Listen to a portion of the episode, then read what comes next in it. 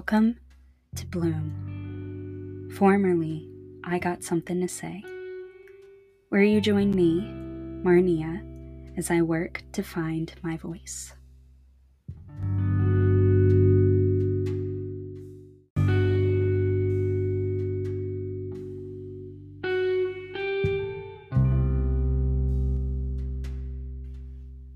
Hello, dear listener, and welcome to Bloom Yes, I know it was previously I got something to say, but this podcast, like myself, has changed, which I hope I will explain well throughout the rest of this episode.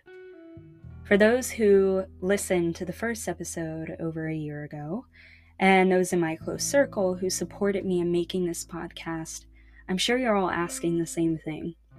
I thought she said she was going to be consistent. Well, that's just the thing. I have never been consistent with any project at any point in my life. I am the president, treasurer, and secretary of passionately thrusting myself into a new project only to let the flame die and toss it to the side. But I am a work in progress, as we all are. But truthfully, my hiatus has been due to something much deeper, and that's fear. I wrote the entirety of the second episode not long after the first. I recorded it, and just as I prepared to hit post, I was overcome with fear. So much so that I started to shake and I started to cry. The topic I was writing about is still to this day a very sore subject, and one I am sure all involved would like to forget about. I feared being shunned I feared being loathed, and more importantly, I feared being told that I had made it all up. Even as I was writing this script, I began to tremble just thinking about the situation. So, we will leave that topic for another day, perhaps when I have truly healed from it and feel safe enough to share. So, thank you for your patience. For today, I'd rather talk about the fear of something else something even the most adventurous and laid back of souls must contend with, and that is the fear of change. I put off posting another episode because I felt like a failure for changing the subject matter and even the title of this podcast. I had everything planned out perfectly, and I let it go. But I'm grateful I did no one deserves to stay in one place forever, especially if it no longer brings them fulfillment. Deep inside, I knew that those still willing to listen and accept my lateness would appreciate it nonetheless. Change is inevitable. Much like uncertainty, death, and taxes, it is something we can never escape. And if you're like me, the bleakness of that sparks a desire for rebellion, like an anti hero in a comic, you may try to delay or even permanently stop the inevitable, but it's a fruitless endeavor. So why don't we try to work with it instead? This feat will require complete surrender. Accepting change forces you to put away all the fight and simply flow. And it can be hard to flow with the river of life when you're so used to drowning. Over the past few months, a lot has changed for me. My former partner and I ended our relationship. I moved home, I moved elsewhere, I got a new job. My body went through a change of its own. The acne on my skin flared up, my hair is now touching my shoulders, and my hips, well, they're a teensy bit wider than before, but I am certainly not complaining about that. These changes were not forced, they were all inevitable especially the ending of the relationship. I had felt it coming for months. Neither of us were truly happy or fulfilled, and as difficult as it was and still is, we made the mutual decision to let go.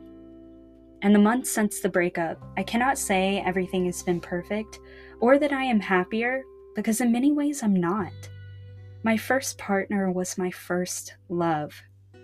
He was the first person who made me feel completely safe in his presence, something I had not experienced since before the passing of my grandmother.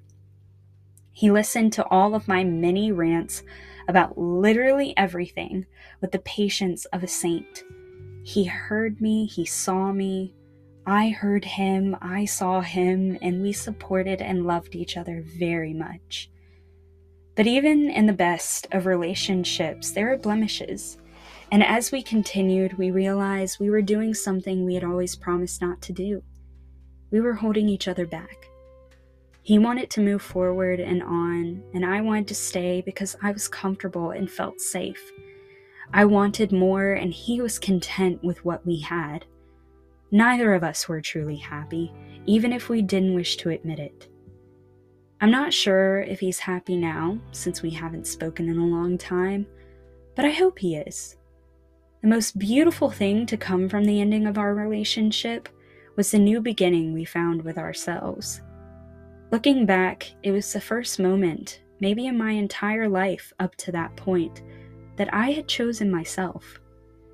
After fighting to be picked by everyone around me, it was like a warm hug to finally say, Hey, I've got you. I'm right here. I began to see myself in a different light. No longer was I a helpless victim to life, but a warrior who could take control and make life her own. I felt empowered. I finally decided upon the career I wanted to pursue and was accepted to a program to help me get there. I got a new job, I moved out of my family home. Finally, it felt like everything was on track. But, as the topic of this episode implies, nothing stays the same forever.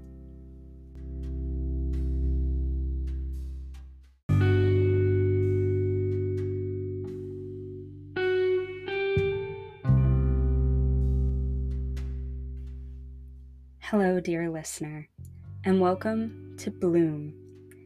Yes, I know it was previously I got something to say, but this podcast, like myself, has changed, which I hope I will explain well throughout the rest of this episode.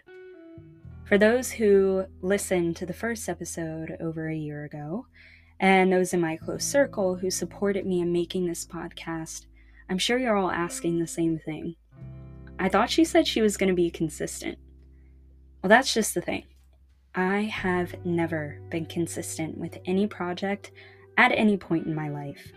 I am the president, treasurer, and secretary of passionately thrusting myself into a new project only to let the flame die and toss it to the side. But I am a work in progress, as we all are. But truthfully, my hiatus has been due to something much deeper, and that's fear. I wrote the entirety of the second episode not long after the first.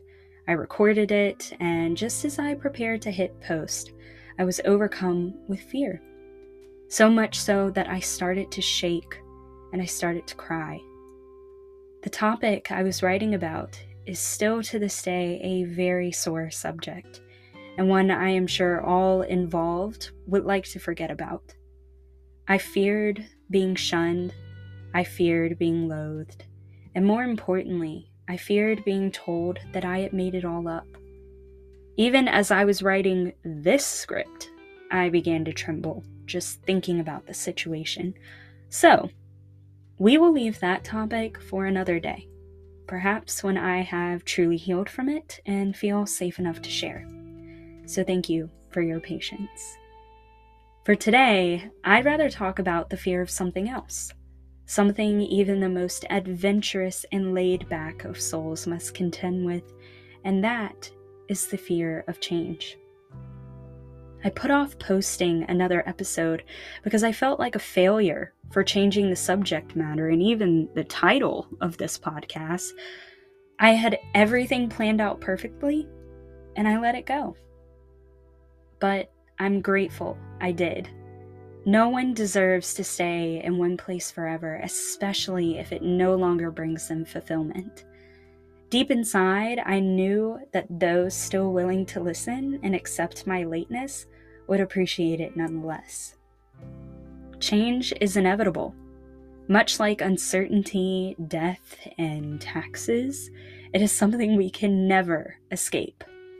And if you're like me, the bleakness of that sparks a desire for rebellion, like an anti hero in a comic, you may try to delay or even permanently stop the inevitable.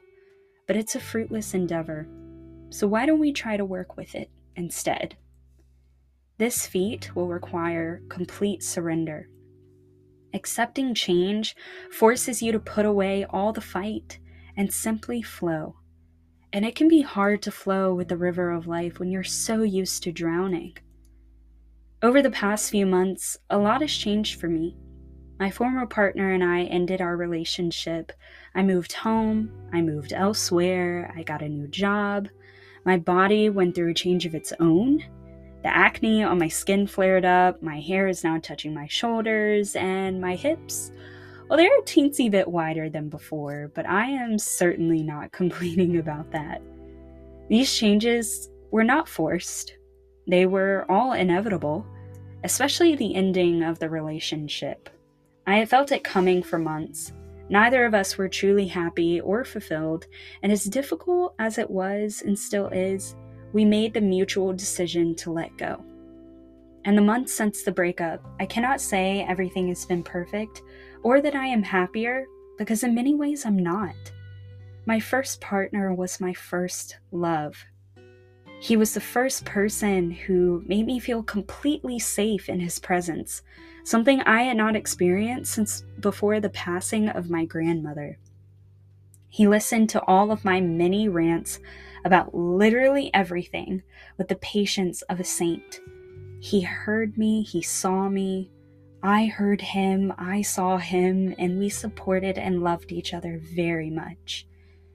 But even in the best of relationships, there are blemishes. And as we continued, we realized we were doing something we had always promised not to do. We were holding each other back. He wanted to move forward and on, and I wanted to stay because I was comfortable and felt safe. I wanted more, and he was content with what we had. Neither of us were truly happy, even if we didn't wish to admit it. I'm not sure if he's happy now, since we haven't spoken in a long time, but I hope he is. The most beautiful thing to come from the ending of our relationship was the new beginning we found with ourselves. Looking back, it was the first moment, maybe in my entire life up to that point, that I had chosen myself. After fighting to be picked by everyone around me, it was like a warm hug to finally say, Hey, I've got you. I'm right here. I began to see myself in a different light. No longer was I a helpless victim to life, but a warrior who could take control and make life her own. I felt empowered. I finally decided upon the career I wanted to pursue and was accepted to a program to help me get there. I got a new job. I moved out of my family home. Finally, it felt like everything was on track. But, as the topic of this episode implies, nothing stays the same forever.